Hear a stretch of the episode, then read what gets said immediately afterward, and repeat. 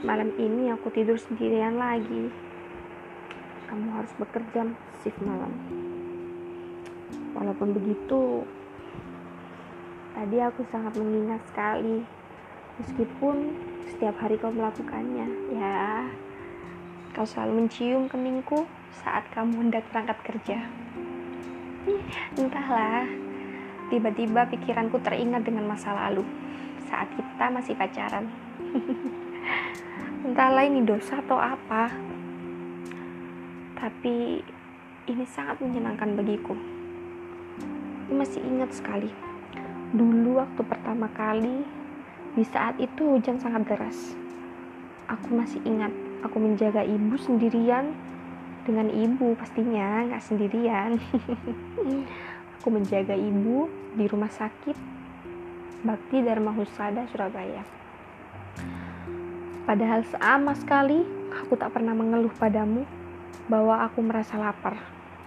Tapi dengan sigap, tiba-tiba kau datang, menerjang hujan membawa tiga bungkus kotak nasi berisi ayam goreng kesukaanku dan dua bebek goreng kesukaan ayah dan adikku. hmm. Ku bilang sekali lagi pada dirimu bahwa tak perlu repot-repot membawakanku nasi. Padahal dia sendiri belum makan. Alhasil, akhirnya kita makan berdua bersama. Lalu dia berkata padaku, sudah tiga minggu gak ketemu kamu, pengen aja ketemu kamu, Dut. Ya, ya, ya, dulu dia sering sekali memanggilku gendut. Aku sadar aku gendut. Tapi sebenarnya aku tidak keberatan saat dia memanggilku seperti itu. Hanya saja, Aku sok belagak jengkel saat dia berkata begitu. nah, iya, entahlah ya. Mungkin dia bisa menerawang atau bagaimana. Padahal jelas-jelas loh saat itu hanya aku yang menjaga ibu. Tapi setelah aku dan dia makan bersama di ruang tunggu, tak berselang lama, adik dan ayahku datang. Pas sekali mereka belum makan. dan mereka pun akhirnya memakan pembelian pembelianmu itu. Wait wait wait.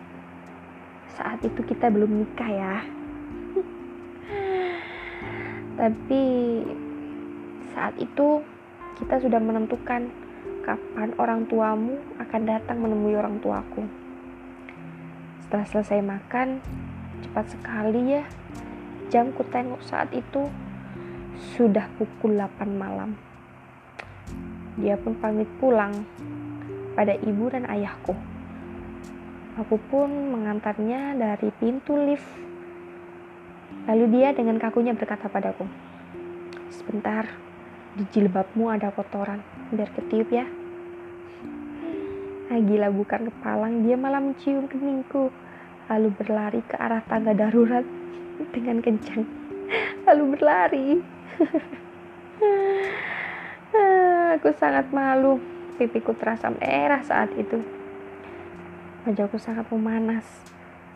Ah, aku kira dia laki-laki yang sangat takut bersentuhan dengan wanita lain. Tapi lihat, dia membuatku jadi tidak bisa tidur saat itu.